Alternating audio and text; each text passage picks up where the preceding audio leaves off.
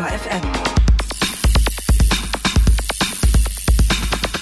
Deutschland hat 16 Bundesländer und damit natürlich auch 16 Landesverkehrsminister. Die haben sich im April diesen Jahres auf der Verkehrsministerkonferenz in Saarbrücken getroffen und dort eine fahrradfreundliche Novelle der Straßenverkehrsordnung vorgeschlagen. In genau 14 Punkten und weiteren Anstrichen werden da Vorschläge gemacht, die den Radverkehr sicherer machen sollen. So sollen zum Beispiel Lkw zukünftig innerorts nur noch mit Schrittgeschwindigkeit nach rechts abbiegen dürfen. Einbahnstraßen in Tempo 30 Zonen sollen auch in Gegenrichtung befahren werden und ein Überholabstand von 1,50 Meter samt Fahrstreifenwechsel vorgeschrieben werden. Was von diesen und anderen Vorschlägen zu halten ist, darüber sprechen wir mit Roland Huhn, Rechtsreferent beim Allgemeinen Deutschen Fahrradclub ADFC. Hallo, Herr Huhn. Ja, schönen guten Tag, Herr Mayer. Die Verkehrsministerkonferenz, die fordert unter anderem die Aufnahme der Vision Zero in die Straßenverkehrsordnung. Ähm, was bedeutet das und wie ernst ist das zu nehmen? Ja, Vision Zero bedeutet, dass man im Verkehr keine Toten und keine Schwerverletzten haben will. Es das heißt nicht keine Unfälle. Da sagt man klar, das wird sich nicht erreichen lassen. Es wird immer Unfälle geben. Aber die Vision Zero geht davon aus, dass Menschen nur begrenzt belastbar sind. Und da ist ja auch schon viel erreicht worden. Autos sind so verbessert worden, dass die Insassen nach einem Unfall mit nicht allzu hoher Geschwindigkeit nahezu unverletzt aus dem Auto steigen können. Das ist unter anderem auch dieser Vision Zero zu verdanken, die aus Schweden kommt, wo Autohersteller sitzen, die diese Technik für Autos sehr vorangetrieben haben. Im Radverkehr wird man andere Maßnahmen treffen müssen, aber es geht letztlich darum, keine Toten und Schwerverletzten im Straßenverkehr. Was bedeutet das denn dann für Radfahrer? Also was würde das konkret in der Praxis bedeuten? Das bedeutet vor allem, dass man bei jeder Maßnahme, die man trifft, schaut, wie sich das auswirkt. Sie hatten in der Anmoderation gesagt, es geht um die Sicherheit. Das ist richtig. Es geht bei den Anregungen für die Straßenverkehrsordnung aber auch um Attraktivität des Radverkehrs. Da muss man immer gucken, wenn man etwas macht, was für Radfahrer attraktiver ist, dass sich das zumindest nicht nachteilig auf die Verkehrssicherheit auswirkt. Und im besten Falle erreicht man beides auf einmal, nämlich attraktivere Verhältnisse für Radfahrer und auch mehr Sicherheit. Hm, damit ist Vision Zero aber doch so ein bisschen eher rhetorisch einzuordnen, oder? Weil wir haben ja immer noch tausende Verkehrstote. Dann ist das eher eine, sage ich mal, klingt für mich wie eine wohlwollende Zielformulierung. Es ist ein Ziel, aber es ist auch ein Programm und es ist auch ein Systemansatz, dass man eben bei jeder Maßnahme schaut, welche Auswirkungen hat das. Und das ist im Verkehr bisher eben eher nicht gemacht worden. Und man kann auch nicht einfach sagen, das ist ja nur ein Programmsatz. Die Vision Zero ist mal ursprünglich vor vielen, vielen Jahren für die Arbeitswelt entwickelt worden. Und wenn man da sagen würde, wir stellen tolle Produkte her oder bauen ganz großartige Häuser, aber bei jedem Bauvorhaben werden ein oder zwei Arbeiter sterben, das können Sie doch dem Kunden nicht verkaufen. Und äh, da gab es einen anderen Ansatz, das hat in der Chemieindustrie angefangen, wo es im 19. Jahrhundert sehr viele Unfälle gab und man hat gesagt, die Arbeitsleistung darf nicht zulasten der Sicherheit der Arbeitenden gehen. Auch heute gibt es noch Arbeitsunfälle, aber sehr viel weniger. Und man weiß, die meisten Unfälle, die heute die Berufsgenossenschaften zu entschädigen haben, die entstehen nicht bei der Arbeit, auf der Arbeit, sondern auf dem Weg dorthin. Jetzt haben wir vorhin auch schon diese 14 Punkte angesprochen, die die Verkehrsminister da in Saarbrücken beschlossen haben oder vorgestellt haben. Was sind denn aus Ihrer Sicht die wichtigsten Vorschläge, die man da lesen kann? Also wenn man auf konkrete Dinge geht, die auf jeden Fall mehr Sicherheit bringen und auch ein besseres Sicherheitsgefühl für die Radfahrer, da sollten wir vielleicht auch noch drauf kommen, dann sind es Geschwindigkeitsbegrenzungen. Die Verkehrsminister gehen da etwas vorsichtig äh, ran und sagen, ja, Tempo 30 innerorts und Tempo 70 außerorts da, wo es keine Radverkehrsanlagen äh, gibt, die notwendig sind, oder Tempo 30 dort, wo Schulwegpläne verzeichnen, dass dort äh, viele Kinder zur Schule gehen. Das ist so dieser vorsichtige Ansatz, den man bisher auch gewählt hat. Ja, vor zwei Jahren wurde ja eingeführt, im Bereich von Schulen darf Tempo 30 angeordnet werden. Es ist nämlich gar nicht so leicht, auf Hauptstraßen eine andere Geschwindigkeit als die üblichen Tempo 50 auszuschildern. Da reicht nicht der gute Wille, wir wollen Unfälle verhindern, da müssen erst Unfälle passiert sein, damit so etwas möglich ist. Und das wird erst nach und nach aufgeweicht. Wie gesagt, wir haben es bisher für den Bereich von Schulen, das ist ein sehr kleiner Bereich, das ist sogar in Metern angegeben, 300 Meter vom Schuleingang. Und wenn der Eingang der Schule gar nicht an der Hauptstraße liegt, sondern in der Nebenstraße, dann ist diese Bestimmung schon gar nicht anwendbar. Da ist also der Vorschlag, Tempo 30 zum Beispiel auf äh, Schulwegen oder beschilderte Radverkehrsrouten in der Stadt, das ist da schon ein großer Fortschritt. Ebenso wäre es dann mit Tempo 70 außerorts. Wir haben ja außerorts äh, Geschwindigkeiten bis 100 km/h, die erlaubt sind auf jeder Straße. Und auch da können nur immer wieder ausnahmsweise örtlich begrenzt an besonders gefährlichen Stellen Geschwindigkeitsbegrenzungen eingerichtet werden. Und das würde hier ähm, diese Regel, wo darf ich Geschwindigkeitsbegrenzungen anordnen, das würde umgekehrt. Wie schätzen Sie so einen Punkt ein wie die Abbiegegeschwindigkeit äh, von Lkw beim Rechtsabbiegen? Also dass man da nur noch mit Schrittgeschwindigkeit fahren darf? Das war sogar ein Vorschlag des ADFC, der es bis in die Liste der Verkehrsminister geschafft hat. Die Begründung gibt das leider nur etwas verkürzt wieder und sagt, der Lkw-Fahrer hat mehr Zeit, wenn er abbiegt, sich nach Radfahrern umzuschauen. Das ist auch sicherlich richtig so. Aber wenn man ähm, sich die Analyse von solchen besonders schweren Unfällen ansieht, und es sind ja Unfälle, bei denen äh, Radfahrer sehr oft äh, ums Leben kommen, ja, nicht weil der Lkw so schnell ist, sondern eben weil er so schwer ist. Da kann man sogar, wenn man mit Schrittgeschwindigkeit überfahren wird, tödliche Verletzungen erleiden.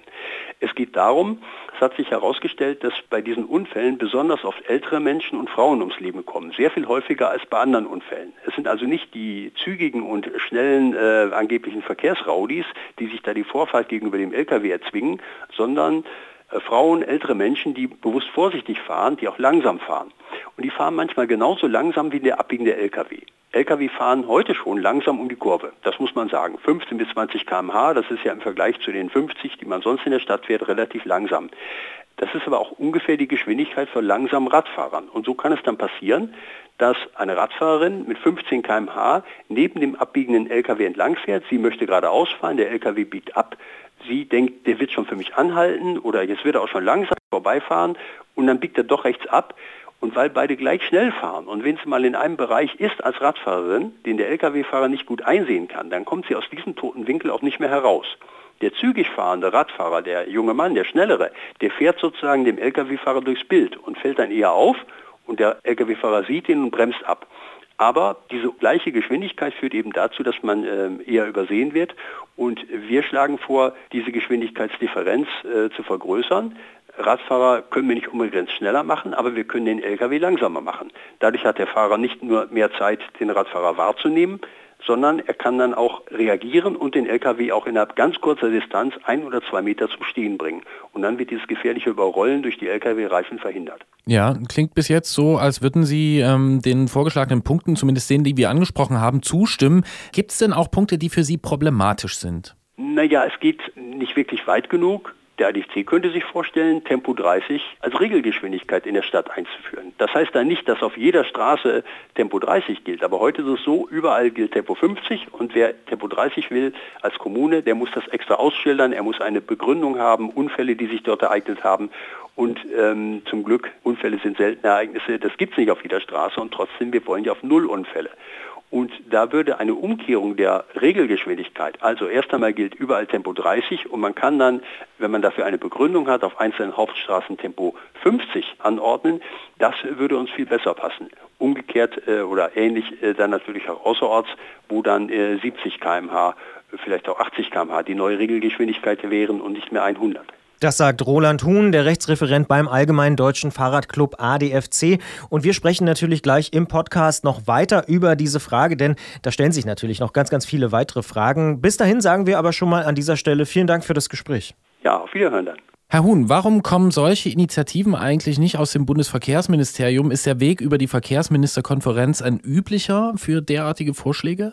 Das kann man so nicht sagen. Die Bundesregierung hat sich im Koalitionsvertrag äh, ja vorgenommen, und das ist ja auch eine Verpflichtung, die STVO äh, zu verbessern für Radfahrer und äh, einige Punkte sind da drin und die sind zum Teil auch hier enthalten. Also das ist schon ein Vorhaben und die Verkehrsminister machen es eigentlich genau richtig. Denn das Bundesverkehrsministerium macht die Vorschriften, aber ausführen müssen sie ja die Länder und die Kommunen. Und da ist es doch schon ganz gut, wenn man Einfluss nimmt auf die kommenden Vorschriften. Das heißt, das ist schon verbindlich, was Sie da jetzt beschlossen haben? Nein, nein, das sind Wünsche und Empfehlungen. Aber ein bisschen Macht haben die Verkehrsminister auch. Nehmen wir mal an, der Bundesverkehrsminister macht eine neue fahrradfreundliche STVO, wie er sie sich vorstellt. Und er wird, hat er schon angekündigt, bis Pfingsten eigene Vorschläge vorzulegen. Wenn die dann nicht den Wünschen der Verkehrsminister entspricht, dann haben diese Verkehrsminister im Bundesrat die Möglichkeit, die Verordnung abzulehnen. Das ist nicht sehr selten, aber es gibt auf jeden Fall die Möglichkeit, einzelne Verbesserungen einzubringen. Das geht schon und das ist schon häufiger vorgekommen. Also Einfluss ist auf jeden Fall vorhanden und es zeigt sich einfach, dass man besser dran ist, wenn man früher Einfluss nimmt und nicht, wenn erst eine Vorlage da ist, die man dann ja oft nur teilweise verbessern kann. Also hier wird schon eine Richtung vorgegeben und im Grunde sind diese Vorschläge auch sehr viel mehr als äh, die Bundesregierung sich im Koalitionsvertrag vorgenommen hat. Da waren es nur zwei oder drei Punkte und hier, das sagten Sie zu Recht, sind es ja gleich 14. Das heißt, wir sind jetzt, wie man klassischerweise sagen würde, mittendrin im Gesetzgebungsprozess und jetzt hat jeder nochmal die Chance, da so ein bisschen dran rumzurütteln. Ja, also, und solange noch keine Vorschläge auf dem Tisch liegen, sind die Chancen natürlich größer. Deswegen wird auch der ADFC eigene Vorschläge machen. Allerdings in der nächsten Woche erst, deswegen darf ich heute darüber auch noch nichts verraten. Aber zum Teil gehen sie in die Richtung, die auch die Verkehrsminister eingeschlagen haben. Und ich hatte gerade die Schrittgeschwindigkeit für abbiegende Lkw genannt. Das ist ein Vorschlag, der tatsächlich vom ADFC eingebracht worden ist und der wird auch nicht obsolet, wenn in einigen Jahren der Abbiegeassistent für Lkw vorgeschrieben wird und dann nach und nach in jedem Lkw mitfährt. Denn das wird leider noch viele Jahre dauern, weil es erstmal nur für neue Lkw gilt, bis dann alle Lkw auf deutschen Straßen so einen elektronischen Assistenten haben. Aber jetzt haben Sie uns natürlich neugierig gemacht, wenn Sie sagen, nächste Woche stellen Sie was vor. Eine Sache müssen Sie schon noch verraten, was Sie da nächste Woche dann fordern werden. Also wir wollen ja, dass äh, sehr viel mehr erlaubt wird. Es ist so, die StVO ist ja eine Norm, die der Bundesverkehrsminister macht. Ja, das ist eine Verordnung und er ist ermächtigt durch ein Gesetz, das Straßenverkehrsgesetz, solche Verordnungen zu erlassen. Wie viel er da verordnen darf, das steht aber im Straßenverkehrsgesetz und er muss sich an diese Grenzen halten. Und da meinen wir, da gibt es viel mehr Dinge, die er sinnvollerweise für den Radverkehr anordnen könnte, wenn das Gesetz ihm das erlauben würde. Und deswegen muss auch dieses Gesetz geändert werden. Das hat aber die Landesverkehrsministerkonferenz noch nicht auf dem Schirm. Sie erwähnt das zwar, dass da auch in Zukunft mal Änderungen nötig sind, aber wir meinen, dass das jetzt schon sein muss, besonders weil das Straßenverkehrsgesetz eigentlich nur zwei Gründe kennt, aus denen man ähm, den Verkehr regelt. Das ist die Sicherheit, das ist natürlich ganz wichtig, und die Leichtigkeit. Aber die Umwelt, der Klimaschutz und äh, viele andere Dinge, die Stadtplanung, die kommen da einfach zu kurz. Und das sind Dinge, die auch wichtige Grundlagen für den Verkehr sind und die man im Blick haben muss, wenn man eben äh, neue Verkehrsregeln macht. Das heißt, aus Ihrer Sicht muss das Gesetz geändert werden? Ja, das muss auch geschehen. Die Dinge, die jetzt die Verkehrsministerkonferenz vorgeschlagen hat, sind auch ohne so eine Änderung äh, möglich und deswegen ist es auch gut, wenn die jetzt ausgeführt würden. Da stehen wir auf jeden Fall dahinter. Wir machen noch zusätzliche Vorschläge, aber das sind schon gute äh, Dinge. Dazu gehört zum Beispiel der Überholabstand von 1,50 Meter. Der ist über Jahre von der Gesetzgebung erarbeitet worden. In der Straßenverkehrsordnung steht nur, es ist ein ausreichender Abstand einzuhalten. Und viele Autofahrer kennen diesen ausreichenden Abstand nicht, sind der Meinung, ein Meter reicht doch aus. Und hätte man die 1,50 Meter im Gesetz, so wie es hier vorgeschlagen wird, und dazu noch die Pflicht, auf den benachbarten Fahrstreifen auszuweichen, dann würden Radfahrer mit einem sehr viel äh, größeren Abstand überholt. Sie würden sich nicht nur sicherer fühlen, sie würden auch sicherer fahren. Und es wäre auch möglich, wenn so ein Abstand im Gesetz steht, das mal mit ordentlichen Bußgeldern auch zu bestrafen. Denn heute ist es sehr schwer, ein Bußgeld zu verhängen, wenn im Gesetz steht ausreichender Abstand. Da kann dann der Verteidiger des Autofahrers sagen, also wieso soll 1,50 Meter der ausreichende Abstand sein und äh, nicht ein Meter? Das ist zu unbestimmt. Auf der Basis könnte man dann nicht bestrafen, Herr Vorsitzender. Ja, nun ist gerade das mit dem Überholabstand ähm, was, was, äh, glaube ich, ganz viele Radfahrer kennen, was auch immer ähm, total nervt, wo man aber so immer das Gefühl hatte, man bohrt da wirklich ganz, ganz tiefe äh, Bretter äh, und kommt da nicht weiter und kriegt das auch nicht in die Köpfe rein. So, jetzt schlägt so ein Gremium aus 16 Landesverkehrsministern das vor und in diesem Gremium sitzen Minister, teilweise parteilos, aber ansonsten alle mit verschiedenen Parteibüchern, bis auf die AfD sind alle im Bundestag vertretenen Parteien auch dort drin in dieser Konferenz. Mit diesen dann doch, ich sag mal, weiter als gewohnt scheinenden Vorschlägen, ähm, heißt das, Radverkehrspolitik ist dann wirklich bei allen Parteien angekommen oder wie würden Sie es einordnen? Also wie genau da abgestimmt worden ist, das wissen wir nicht. Äh, diese Ergebnisse sind intern und vielleicht erfahren Sie sie mal, aber im Moment noch nicht. Aber wir wissen, diese Beschlüsse sind mit einer Mehrheit gefasst worden. Ja?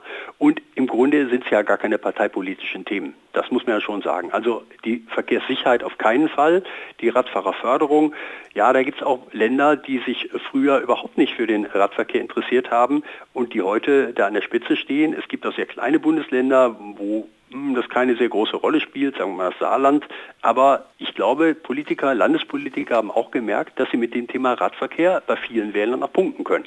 Aber es ist ja schon auch so, wenn man jetzt mal so auf die Reaktion guckt, dass dann der Gegenwind zumindest tendenziell eher aus der Unionsfraktion zum Beispiel im Bundestag kam. Also der stellvertretende Fraktionsvorsitzende Ulrich Lange zum Beispiel, der hat eine einzigartige Privilegierung gegenüber anderen Verkehrsmitteln, also des Fahrrads gesehen und sah schon die Radraudis in den Startlöchern. Also wie ordnen Sie das ein? Da gibt es schon so Tendenzen, oder? Also da haben wir andere Signale aus der CDU-Fraktion, dass das nämlich eine Einzelmeinung war. Und es geht hier natürlich nicht darum, Rad-Raudis zu privilegieren. Aber die Straßenverkehrsordnung, das sagen deren äh, Schöpfer, äh, die ist privilegienfeindlich. Also einzelne Verkehrsteilnehmer werden darin nicht privilegiert. Jetzt weiß aber jeder, der sich auf den Straßen umsieht, welche Fahrzeuge bei uns äh, Privilegien genießen. Wer bekommt freie Bahn, damit er schnell fahren kann? Hm, das sind heute im Zweifel eher nicht die Radfahrer und schon gar nicht die Fußgänger. Also da gilt es umzusteuern, um Verkehrsmitteln, die bisher benachteiligt worden sind, auch mal Vorrechte zu verschaffen. Und auch das ist in der heutigen STVO nicht so ohne weiteres möglich. Als man zum Beispiel für Carsharing oder für Elektroladesäulen mit besonderen Parkplätzen davor, als man die einrichten wollte, da hieß es zunächst, das können wir mit der STVO nicht machen, da schaffen wir Privilegien für Fahrer von Elektrofahrzeugen. Die sind aber notwendig, weil ein beliebiger Parkplatz in der Stadt hilft denen nicht, weil das Kabel dann nicht bis zur nächsten Ladesäule reicht. Und da musste man dann extra andere Gesetze machen, um für Carsharing Parkplätze zu schaffen oder eben dafür zu sorgen, dass zur Elektroladesäule auch ein passender Stellplatz gehört und dass die nur Elektroautos benutzen dürfen. Also so kompliziert ist das manchmal. Aber was nochmal hier die CDU-Fraktion angeht, also mh, der Koalitionsvertrag ist bekanntlich von den Regierungsfraktionen äh, geschlossen worden, da gehört die CDU mit dazu und die hat sich verpflichtet, die STVO fahrradfreundlicher zu gestalten. Und der Minister auch aus der CDU-CSU-Fraktion hat auch bereits seine Vorschläge angekündigt. Wir kennen sie noch nicht genau, aber ich bin sicher, dass sich da einiges von dem, was die Verkehrsminister fordern, die Landesverkehrsminister äh, wünschen, auch drin wiederfinden wird. So, Herr Huhn, jetzt haben Sie uns das alles so schön geduldig erklärt und es ist auch ein kompliziertes Thema und dafür wollen wir Sie jetzt belohnen. Wir stellen uns jetzt mal vor, Sie können sich genau eine neue Regel im Bereich Radverkehr, Straßenverkehr aussuchen, die umgesetzt wird. Einfach mal so gesponnen. Welche wäre das denn? Na, dann wäre es doch nicht so sehr die SDVO, sondern in den übergeordneten Gesetzen, die einfach den Kommunen, die etwas erreichen möchten, mehr Möglichkeiten gibt, anstatt zu gucken, wo haben wir Unfälle und genau an der Stelle machen wir etwas. Das ist nämlich alles nur Flickwerk. Es geht letztlich darum, in der ganzen Stadt ein Radverkehrsnetz äh, zu schaffen, das nicht nur Sicherheit bietet, sondern Radfahren auch attraktiv macht. Da müsste man dann die Stadtplanung und die Verkehrsplanung äh, verbinden. Die Stadt würde ein Konzept machen äh, für den Radverkehr, würde sagen, hier und da und dort, da sind Lücken zu schließen, da brauchen wir Radverkehrsanlagen und unabhängig davon, wie ihr das rechtlich hinkriegt, wir wollen die und damit habt ihr, liebe Straßenverkehrsämter, die Möglichkeit, das, was dort gebraucht wird, auch zu beschildern. Heute ist es so, man hat eine Lücke, aber wenn sich da nicht genug Unfälle ereignet haben, dann wird es da eben keinen Radweg geben unter Umständen und nicht weitergehen. Die Verkehrsministerkonferenz hat im April in Saarbrücken Vorschläge für eine fahrradfreundliche Novellierung der Straßenverkehrsordnung gemacht. Ich glaube, wir haben jetzt in den letzten Minuten viel darüber gelernt, wie das so funktionieren kann und haben auch gelernt, dass der ADFC doch das gerne richtig im Gesetz ändern möchte und da im Mai auch nochmal darüber trommeln wird. Wir beobachten das natürlich, gucken, was im Mai passiert. Gibt es ja auch noch eine große Konferenz beispielsweise. Sagen an dieser Stelle aber auf jeden Fall schon mal Danke an Roland Huhn, den Rechtsreferent beim ADFC, dem Allgemeinen Deutschen Fahrradclub und sagen Danke fürs Gespräch. Gespräch. Gerne, Herr Mayer. Wiederhören. Danke, Herr Huden.